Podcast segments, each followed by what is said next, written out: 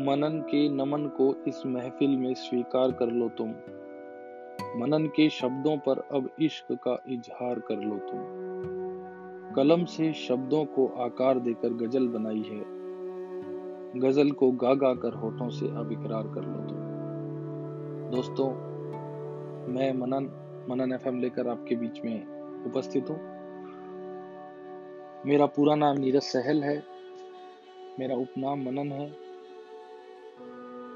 मेरा मनन F channel बनाने का जो उद्देश्य है वो ये है कि मैं एक लेखक हूँ, काव्य लेखन, में अभिरुचि रखता हूँ। इसके अतिरिक्त मैं एक ऑथर भी हूँ और मैं एक पॉइंट और पब्लिक स्पीकर भी हूँ। दोस्तों, मेरी कुछ रचनाएँ अभी शब्दों के आलिंगन नामक पुस्तक में प्रकाशित होने जा रही है। शब्दों के आलिंगन मेरी ही पुस्तक है जो बहुत शीघ्र मार्केट में उपलब्ध होगी।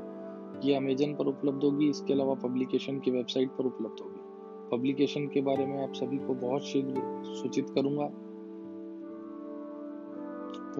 संभव है कि ये पुस्तक जुलाई महीने के अंदर आपको मार्केट में उपलब्ध हो जाएगी। मेरा प्रयास है जल्दी से जल्दी उपलब्ध करवाऊँ। इससे पहले मेरी कुछ कविताएँ कुछ मैगजीन्स में छप चुकी हैं।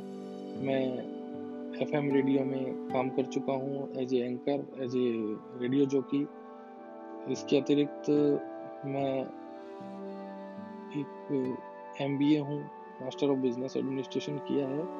और मुख्य रूप से आज की दिन, दिन में मैं एक लेखक हूँ मैं एक ऑथर हूँ और मैं एक कवि हूँ। दोस्तों आप सभी के बीच आने का जो उद्देश्य था वो ये था कि आ, एक शायरी से बता देता हूँ कि मुझे शायरी का तजुर्बा तो नहीं मुझे शायरी का तजुर्बा तो नहीं मनन मगर लोग कहते हैं मैं जो लिखता हूँ वो लाजवाब है।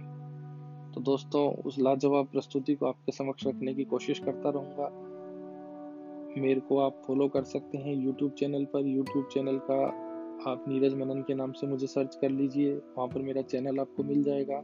वहाँ सब्सक्राइब कर लीजिए लाइक कीजिए कमेंट कीजिए और बेल आइकन का बटन भी दबाइए ताकि आपको मेरे अपडेट्स रेगुलर मिलते रहें। इसके अतिरिक्त आप मुझे यू फेसबुक पर फॉलो कर सकते हैं। फेसबुक पर नीरज एस मनन के नाम से मेरा फेसबुक पेज है।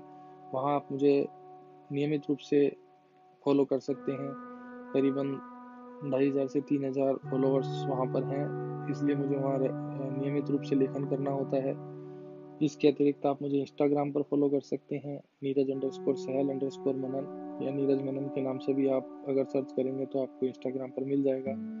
तो दोस्तों, आज मैं यहाँ पर जो उपस्थित आपके बीच में हुआ वो सिर्फ़ इसलिए कि मैं अपना परिचय आप लोगों को दे सकूँ, आप लोगों के बीच में आ सकूँ। आशा करता हूँ आगे कविताएँ आपको प्रेषित करता रहूँगा।